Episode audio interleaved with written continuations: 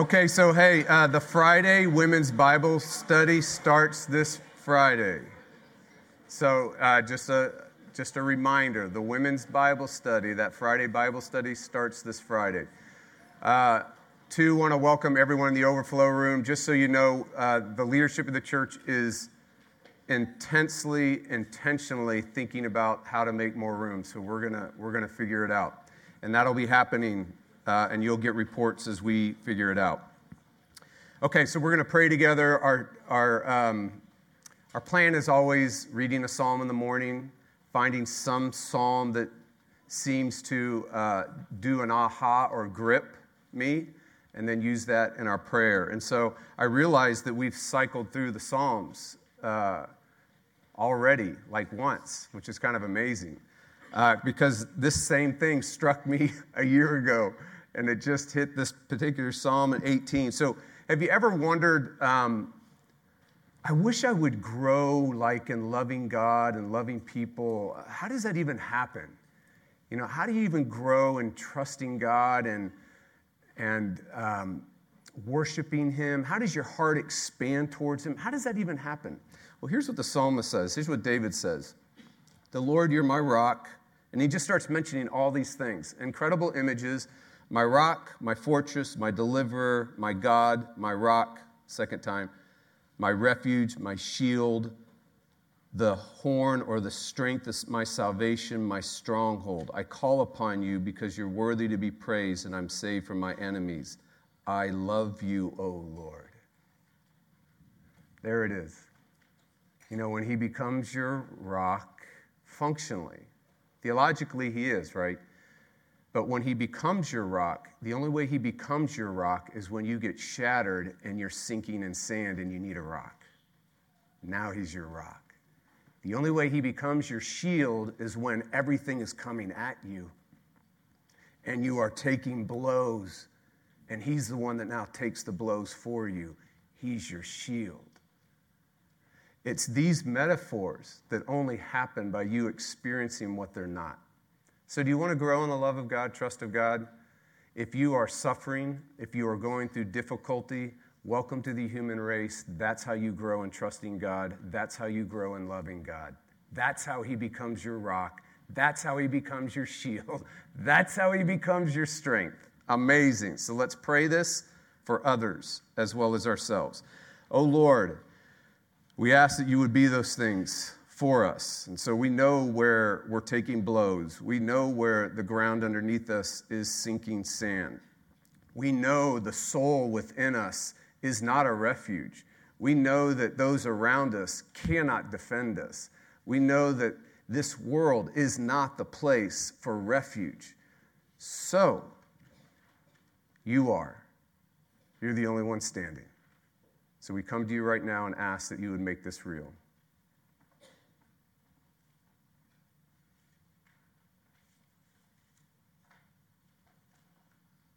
And we ask for our loved ones and our friends, the person we're sitting next to, right and left. We pray this for them right now.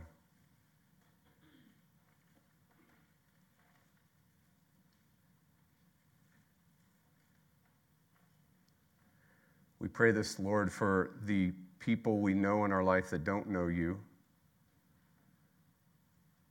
and they need you.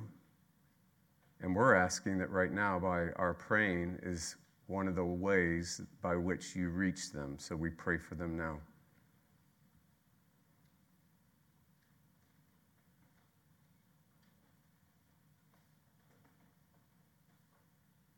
And then, Lord, we're praying for ourselves as a team of people, a family, uh, a covenant people, old archaic language like that. Um, the church here localized. We pray that you would unite us around the reality of who you are the rock, the refuge, the stronghold, the shield, our strength. And as we look at you together, uh, we're unified, uh, we're connected, we're friends, uh, we learn to love each other, forgive each other, serve each other, uh, get in the trenches of life with each other. And what a wonderful way to live. So make us, continue to make us that kind of church, because you are making us that kind of church. And then, Lord, we pray for the sake of the community outside this church. Uh, we pray for Waco. And we pray for all the sinking sands out there and all the crushed arms and bodies from blows that they were never meant to be able to take. And we ask that you would help us make friends with them and that we would be able to tell them about the, the true shield, the true rock, the true refuge, the only living God, the true deliverer. O oh Lord, let it be. Let us be. Let us run. Please let us run and tell this good news wherever wherever you take us and wherever and to whomever you want. So lead us to those people, Lord. Grant it. And all God's people said, Amen. Okay, so we're continuing in Philippians. We're moving right along. We're still in chapter one. But there are many more to go and very I actually am, didn't know what to expect when I got into Philippians, honestly, because I've never preached on Philippians before. And I'm like being pleasantly surprised by the book. Uh, probably none more so than this passage so far. All right, so here's how we're going to begin. Can you imagine walking into a classroom, let's say a top tier major university in the United States, like according to uh, you know, U.S. News and World Report or whatever, the top global university of 2023 worldwide, Harvard. So can you imagine this happening in Harvard? Or Stanford, number three in the United States. So Harvard gets the world title, Stanford gets three on the United States title. Uh, Duke gets number 10, just for some of you. I want to try to get a, a you know, kind of a smorgasbord of various areas of the country. Uh, Michigan, number 25.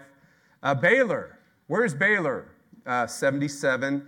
And then where's my alma mater? Where's my alma mater? UMass, what we called affectionately ZooMass. Baylor was what? 77. UMass is, my wife is from Baylor. I'm from UMass. 67, honey. It's not that we're competing, but we are. But we're not competing. Can you imagine walking into a classroom, interrupting the professor? How many of you are professors here at Baylor? Can you imagine this happening in your class?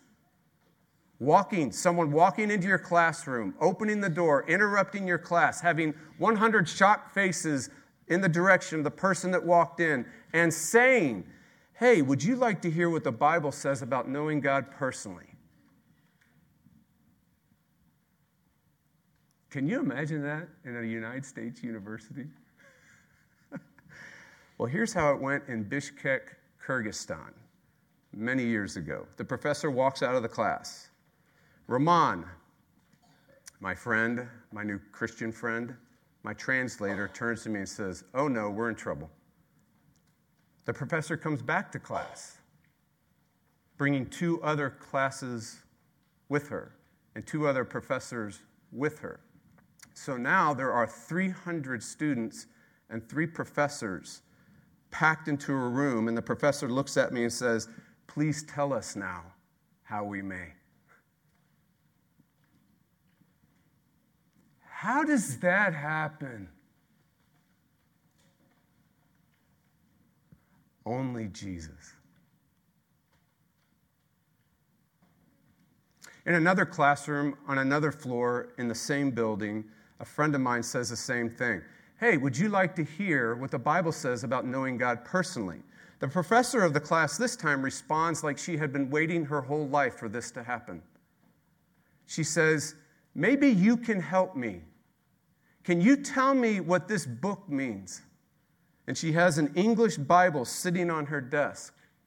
This English Bible she has been carrying around ever since she was a little girl when she found it on the beach, wrapped in a plastic bag, and wanted to know what this book was about. Because back in those days, there are countries that used to be called the 1040 window, longitude, latitude, this whole strip. These were the most unreached peoples of the world. There weren't churches in these areas.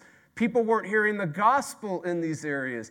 These state governments were opposed to the gospel in these areas. So, what Christians would do is they would take Bibles, put them in Ziploc bags, and throw them offshore of these areas when they would go by on boats and ships. And one washed ashore, she picks it up, she carries it for 30 something years, it's sitting on her desk. She wants to know what it means, and we walk in and say, Would you like to hear how, what the Bible says about knowing God personally? How does that happen? Only Jesus. Three years later, Nancy and I are in Boston, and I get this phone call. Now, in those days, it was a landline, it wasn't a cell phone. The only people had cell phone, they looked like, like a, they looked like you were walking around with a bazooka. It was about this big, and the people at BU had them because they were rich, and the people at Harvard had them. That was it. Nobody else had them. Uh, I get this phone call and this says, quote, Jeff, would you like to be the speaker of the first Bible conference ever in Central Asia? And I said, yeah, uh, let me think about it. I said, hell yeah, I'm going, right? So three years later, I fly into Bishkek, Kyrgyzstan for the conference. It's packed with new believing students from all over Central Asia, former unreached area, Kazakhstan, Kyrgyzstan, Tajikistan, Uzbekistan. First day of the conference, the five day conference. I'm teaching on the life of David. Three students come up to me. You don't know us. And I go, No, I don't. You walked into our class three years ago. We thought you were crazy. And I said, I wanted to say, well, get in line. we are Christians now. And we just want you to know. How does that happen? Only Jesus. Today's text, well, let's do it this way. There's a song that came out, and I just heard it about a week ago, and it was breathtaking for me. I heard it on the radio, and I'm like, did they just really say what I just thought they said? And now I almost probably, everybody hears me when I work out, play it like really, really loud early in the morning. The whole neighborhood, probably. It's Casting Crowns has this song, and it goes like this Make it count, leave a mark, build a name for yourself. Dream your dreams, chase your heart. We could add in our world, change your heart. Above all else, make a name the world remembers. And then the song shifts. But Jesus is the only name to remember. And I, I don't want to leave a legacy. Do you remember all the talk about leave a legacy, leave a legacy? And I don't want to leave a legacy. I don't care if they remember me, only Jesus. Today's text sings that song. Please stand for the hearing of God's word. I want you to know, brothers, now this is plural in the Greek, so that means sisters. It's just the way they wrote back then. So I want you to know, brothers and sisters, that what has happened to me has really served to advance the gospel, so that what has become known throughout the whole imperial guard. Now, the imperial guard are the most elite soldiers in the ancient world, of the most elite superpower in the world. Uh, think of a Navy SEAL. Uh, there's a, a, movie that I just saw recently, I just finished it, called The Unknown Soldier, story about the Finnish. There's this Finnish company that fought for three years against the Russians on the front line. And in the beginning, even before they pulled this trigger, there's this one soldier, he's trying to stir up his courage, and he says, One Finnish soldier is worth 10 Russian soldiers. And the dude sitting next to him says, Well, what if they come with 11? well, one imperial guard is worth 20 ancient soldiers. And Paul is in the midst of them. 9,000 of them. That's what's happening right now. So that it has become known throughout the whole imperial guard and to the rest that my imprisonment, literally my chains, is for Christ. And most of the brothers and sisters in Rome, having become confident in the Lord by my imprisonment, are much more bold to speak the word without fear. Some indeed preach Christ from envy and rivalry, but others from goodwill. The latter do it out of love, knowing that I am put here for the defense of the gospel, the ministry of the gospel. The former proclaim Christ out of selfish ambition, not sincerely, but thinking to afflict me in my imprisonment. What then? What does it matter then? What ultimately matters then? Only that in every way, whether in pretense or in truth, only that in every way, whether in pretense and truth, Christ, Jesus, only Jesus is proclaimed, and in that I rejoice. This is the word of the Lord. Please be seated. Lord, may you shine on the page and may the reality of only Jesus be the song that actually energizes us, moves us, moves everything about us. And only Jesus, you can do that. But that is the only way to live. And we pray this in your name. Amen. So today's text sings only Jesus.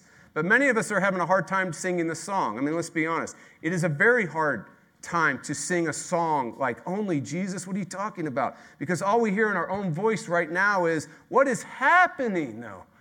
What is happening to me? That's all we hear. That's what we hear. What is happening to me? What's happening to my loved ones? What's happening to those I care about? What's happening to the church? What's happening to me at work, what's happening at school, what's happening on the ball field, what's happening in the culture. The Philippian church, and remember in the introduction that we saw, the Philippian church is actually being addressed as the members, the regular attenders, the church leaders, the pastors, and the ministry leaders. That's who's being addressed. They're asking the same thing.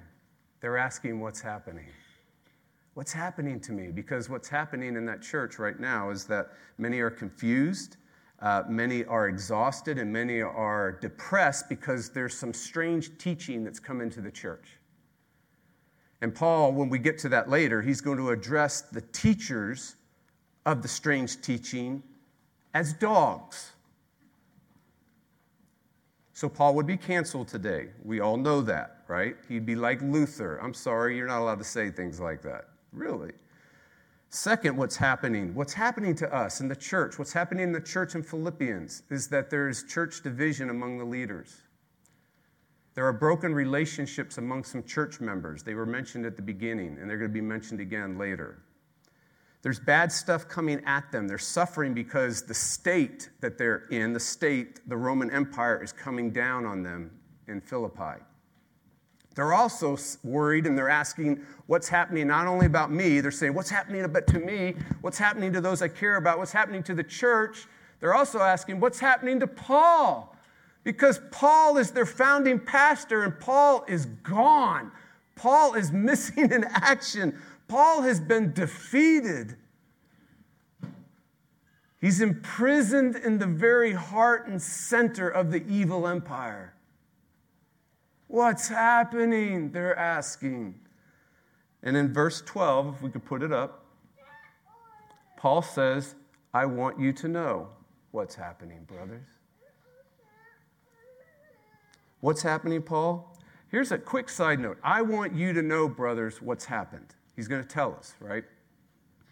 This is so important. I'm not even going to spend a lot of time on this, but this is so important. When you want to know what's happening to you, and when you want to know what's happening to others, and when you want to know what's happening in the church, and when you want to know what's happening in the world, Paul is saying, Come to me, come to the Bible, I'm going to tell you. It's such a good thing and it's such a freeing thing. You don't have to think about what you think is happening. You don't have to listen to your feelings about what is happening. You don't have to listen to the state tell you what's happening. You don't have to listen to the media tell you what's happening and the latest ideology tell you what's happening. You go to the Bible, and the Bible, Paul, God tells you what's happening. What's happening? I want you to know, brothers and sisters, that what has happened to me has really served to advance the gospel. There it is. Now, there are many things that are happening in your life, And there are many things that are happening to your loved ones, and there are many things that are going on in the culture, and there are many things that we will never know, and there are multi layers of things happening, things that you're aware of, things that you're not, pieces that are moving, pieces that you don't know moving. But there is one thing absolutely certain that's happening to you and happening to your loved ones and happening to the church and happening in the culture. And Paul says the gospel is advancing. The gospel is advancing. That's what's happening. Everything about this statement is so breathtaking, even just saying it, I can't convey the absolute, utter disbelief, shock, and breathtaking statement that Paul is making right now. Paul is within the gates of what Jesus called the gates of hell.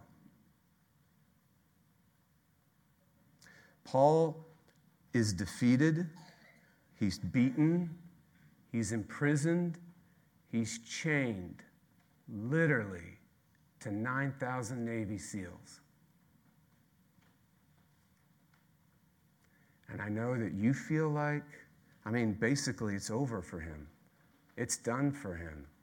It's finished. And many of you feel the exact same way. It's over for me. It's done for me. I'm finished. It's over for my loved one. It's done for them. It's finished. It's over for the church. It's done for the church. It's finished. It's over for the culture. It's done for the culture. It's finished. And Paul, what's happening? The gospel is advancing. That's what's happening. Now, he's saying words that everybody in that world would know about because advance is a military term. He is saying because he knows the city of Philippi is where Alexander the Great was raised and born and where he went out and conquered the world. He advanced. And he is in the very heart, the very center of the evil empire. We're the most powerful empire in the history of the world. I mean, the United States has been around 200 years. People still argue about how long the Roman Empire was, but it advanced.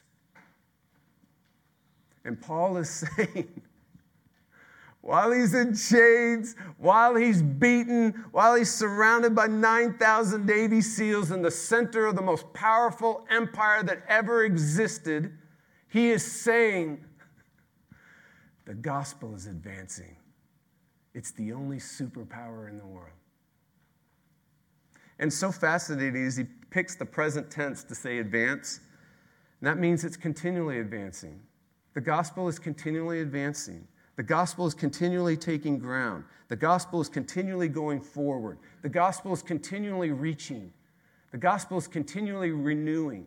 So it's almost like this if you get in front of the gospel, you get advanced upon.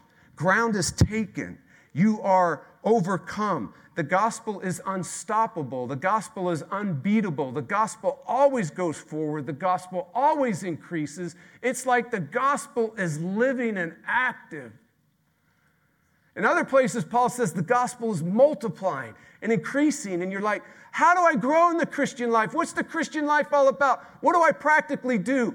Get hit by the gospel, Paul says. Get advanced by the gospel. Well, what about everybody that doesn't know about him? The gospel is what reaches them. There's another story. I mean, I can go on and on, but just so you know, I talked to a group of Kazakhs from a village, and when I'm telling them about Jesus, well, I asked them if they wanted to hear what the Bible says about knowing God personally, and the line I used over and over and over again. And Roman says they start talking, and they're all going back and forth, and they go next door and they grab their a friend and they bring him in and they say he needs to hear. And I go, okay, why? And the friends know because from this village, this boy was climbing a tree, fell off the tree onto a power line, was being electrocuted. And while no one could save him and no one could do anything about him, the friends watched the ladder on the tree move and knock him off the power line. No one ever saw anything like that before. And they said, he needs to hear about God because we all know that God did something. The gospel reaches, advances. And you want to know how do I get reached, renewed? The gospel. Well, how do I grow as a Christian? The gospel renews you continuously. Present tense. This is not something that happens in the past. It didn't happen in your past life when you became a Christian, and now you got something else that you look to to drive the Christian car. The gospel is the engine that advances in your life, it is the Christian life. So don't miss what Paul is saying here. Nothing can stop the gospel. That's what he's saying. You thought Alexander the Great was something? You think the Roman Empire is something? While he's in the gates of hell, nothing can stop the gospel. And we think, well, what about the evil of the state? Nothing. Well, what about the evil of my bad circumstances? Nothing can stop the gospel. Well, what about evil people? Nothing can stop.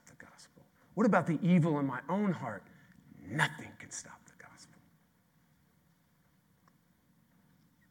So, Paul, what exactly is this unstoppable, advancing gospel? Philippians 1:12. I want you to know, brothers, that what has happened to me has really served to advance the gospel. Well, what is it? So that it has become known throughout the whole imperial guard and to the rest that my imprisonment is for Christ. What is the gospel? Only Jesus. Now, we're going to unpack a lot more of only Jesus in the rest of the book. We're not going to do it all right here. But that word Christ specifically is unpacking an aspect of only Jesus that goes like this He's the crucified God. Who are you, Jesus? I'm the crucified God.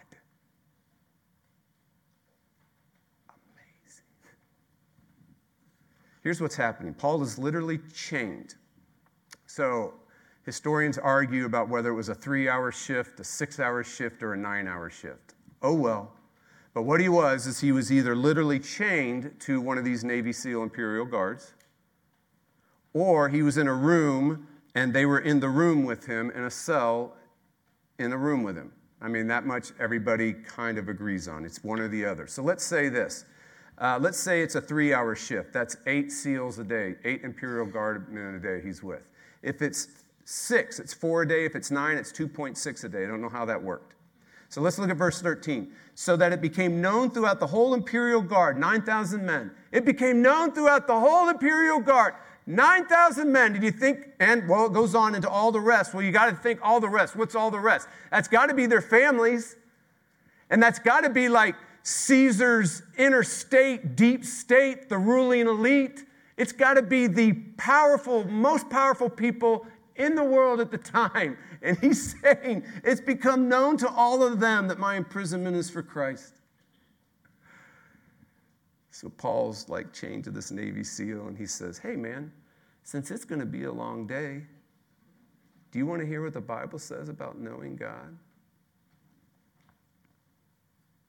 Do you want to hear about the bigger, brighter, better Caesar? The real king with the real kingdom? Do you want to hear about this crucified God that is over victorious more than Alexander the Great and that he left heaven? To come to you who lived a holy life for you because you're not holy. And because he died and was crucified on a cross, and they're all like, a cross? Because a cross is a slave's death. Yeah, a cross, like a slave, because you and I deserve to be.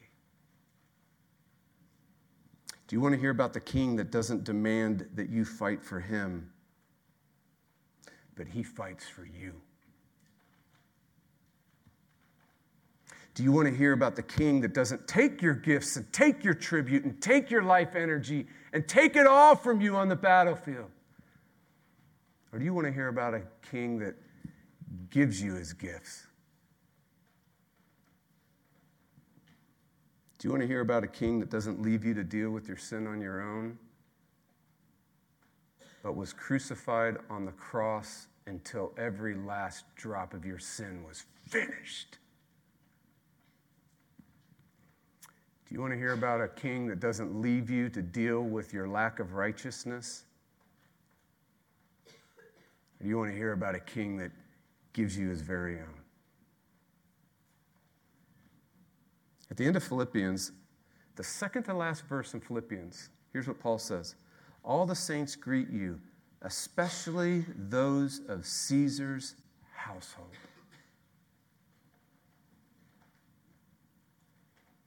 How does this happen? Only Jesus. So, what happens when you get what is really happening to you? Let's say, okay, so you get it. You start, your eyes start being opened. Instead, you know, what's happening to me? What's happening to my loved ones? What's happening to my circumstances? The church, the culture, school, sport? What's happening in life? And what happens if you start getting what's happening to you and happening to others? and happening to the church and happening in the world. What happens? You know what happens? You hear the song, Only Jesus. And what does that do to you? 14. And most of the brothers and sisters in Rome, having become confident in the Lord by my imprisonment, they know what's happening now. They know that the gospel is advancing because they know that the gospel is advancing. They're confident in the Lord. Amazing. And they are now much more bold to speak the word without the word without fear. The word means gospel, so they're much more bold to speak the gospel without fear. So what happens? These are three courage words. It's a really weird sentence. Three courage words packed into one sentence. So you have confident in the Lord, bold, much bold to speak the word of the gospel without fear. No more fear of making friends and having gospel conversations is basically what he's saying. Who doesn't want this? Do you know what happens when you start to see what's happening? That the gospel is advancing? Courage, bravery, no fear. What a way to live. What an absolute, energizing, motivating, moving way to live. You walk into the center of 9,000 of the most elite soldiers in the world in the most powerful super country, power of the world, and you'll walk in, no fear, courage, bravery. Hey, since we're going to be here for a while, do you want to hear about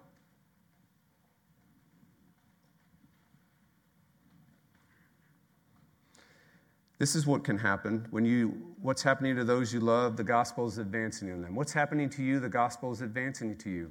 What's happening to me, the gospel is advancing in your life. What's happening to those I love, the gospel is advancing in their life. That's what's happening. All right, today's text sings only Jesus. Many of us are having a hard time hearing the song. First, we're asking, What's happening to me? So were the Philippian church. But they are also feeling deep in their bones what you feel deep in your bones. What really matters? Right? I mean, many of you feel it. You feel it every day. You can't find meaning. You're grasping for something. What really matters? What's concrete? What's solid? What really matters? what matters in my relationships, what really matters in me, what really matters on the ball field, what really matters in the music hall, what really matters with my gifts, my talents, my abilities, what really matters with work, what really matters being a mom, what really matters. The Apostle Paul is asking the same question, verse 15. Some indeed preach Christ from envy and rivalry, others from goodwill. The latter do it out of love, knowing I'm put here for the defense of the gospel. The former proclaim Christ out of selfish ambition, not sincerely, thinking to afflict me. And then he asks the question, right? But we got to get to, we got to understand what just happened before he gets to the question. He's going to ask what really matters. That's the question. But what he's doing right now is he's laying out for you and me two ways to be energized, two ways to move a life. And there's only two. Isn't that amazing? It's so simple, so we can cut through everything that goes on in the inner life of a person, everything that goes on at your work, and how you handle situations and deal with certain things. And there are basically two ways to live. There are two ways to be energized. There are two ways to move a life, two ways to have your heart, it's thinking, it's feeling, it's experiencing, it's desiring. Two ways to have your relating and your relationships. Two ways to do all your doing, your hard work, your effort, your discipline, the way you go after things. Two ways to do your calling, your vocation, your mission. Wherever God has placed you, there are two ways to do it. Two ways to be energized. First way, we can be energized. Our life can be moved by selfish ambition. Verse 17, do you see it? I mean, I know everybody looks at that and they go, oh man, that's, I don't like that. I don't want that. Yeah, exactly. Nobody wants it, but everybody has it. It just means base self seeking. It's the most basic energizer mover in life. And everybody comes into this world with this nature self seeking. The best way to think about it is this you are needy. If Keller were here, he'd say, You're a vacuum cleaner. You suck.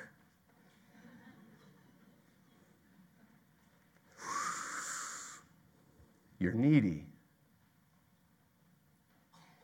You need to be important. You need to be great. You need to be significant. You need to be somebody. You need love.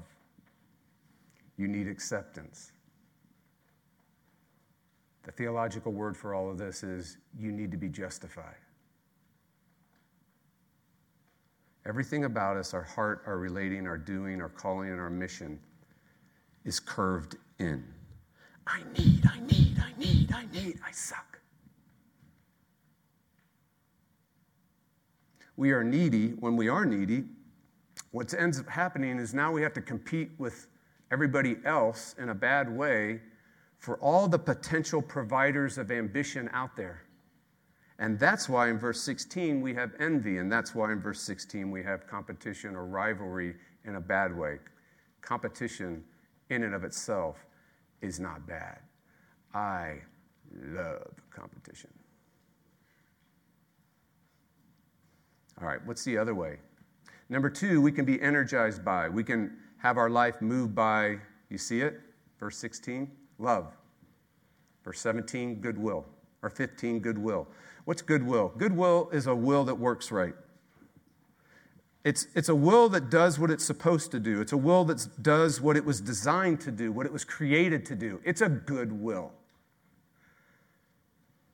Think of it this way What is love? What is a good will? You are not needy.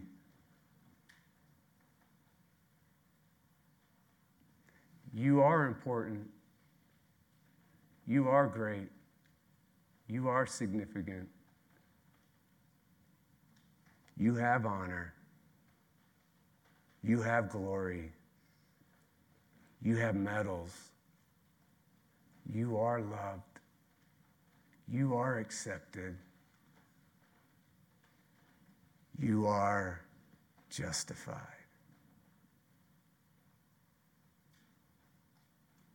When you have, so what happens when that happens? You are not curved in, you are curved out. Instead of, I need, I need, I need, I love, I love, I love. I live outward. I love God. I love people. I love stuff. I love God's world. I love the gifts and the things He has in it. I love to teach. I love to work hard. I love to solve problems. I love doing algebra. I love making music. I love listening to music. I love watching a football game. I love to compete. Do you see the difference? I need, I need, I need. I love. Why? How can you love? Because you have all the love and all the acceptance and all the significance and all the somebodyness and all the justification you ever needed. You already have it. Okay, now, that's what Paul does in those verses. He lays that out for us. But he uses ministry as an example. Do you remember that? He uses preaching and church as an example. He says, So some are preaching and ministering and doing church to be loved and accepted and to be great. Others are doing church and ministering and preaching because they already have all the love and the acceptance and the greatness that they'll ever need. Do you see the difference? Which one do you want? Which way do you want to live? It's so obvious to all of us, but it's absolutely so difficult to do. So, after this, after all of this, these two ways to be moved and energized by life, these two ways to live, Paul asks, What really matters? 18. What then? Only that in every way, whether in pretense or in truth, Christ is proclaimed, and in that I rejoice.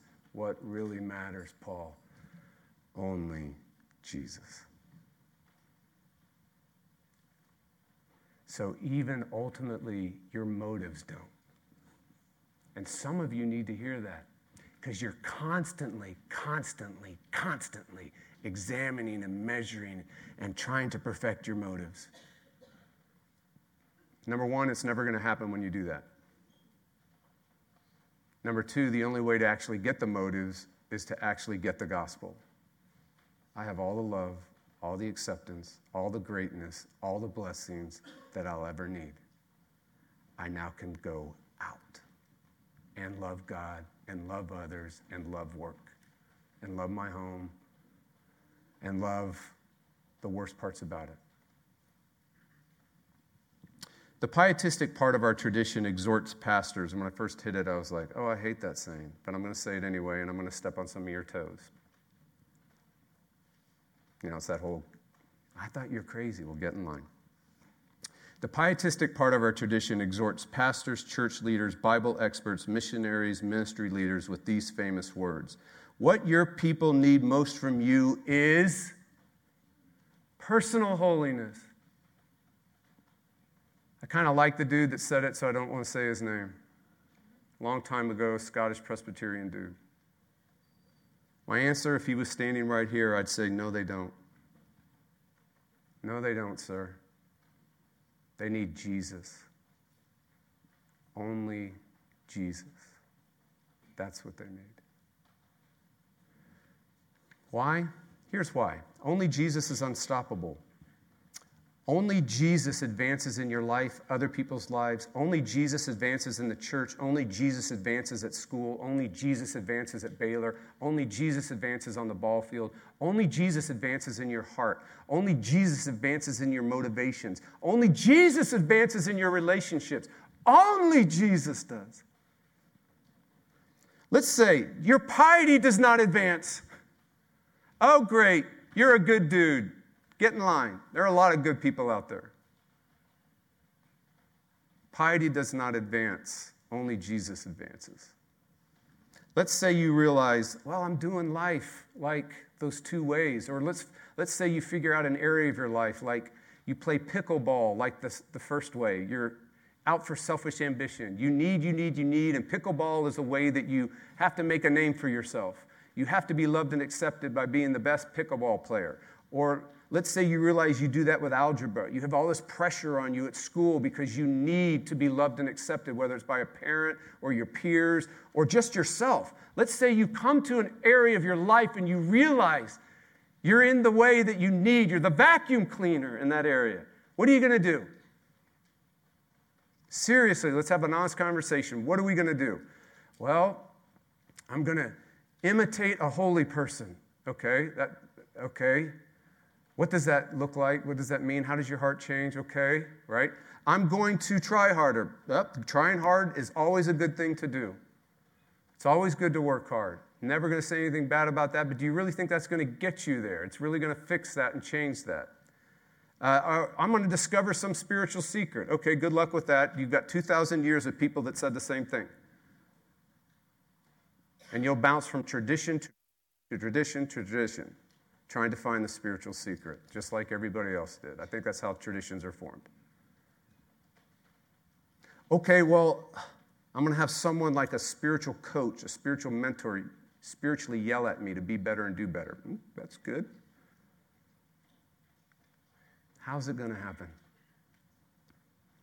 You're going to do what Jesus told Martha to do. Martha, Martha, you're so anxious and troubled about many things, but one thing is necessary.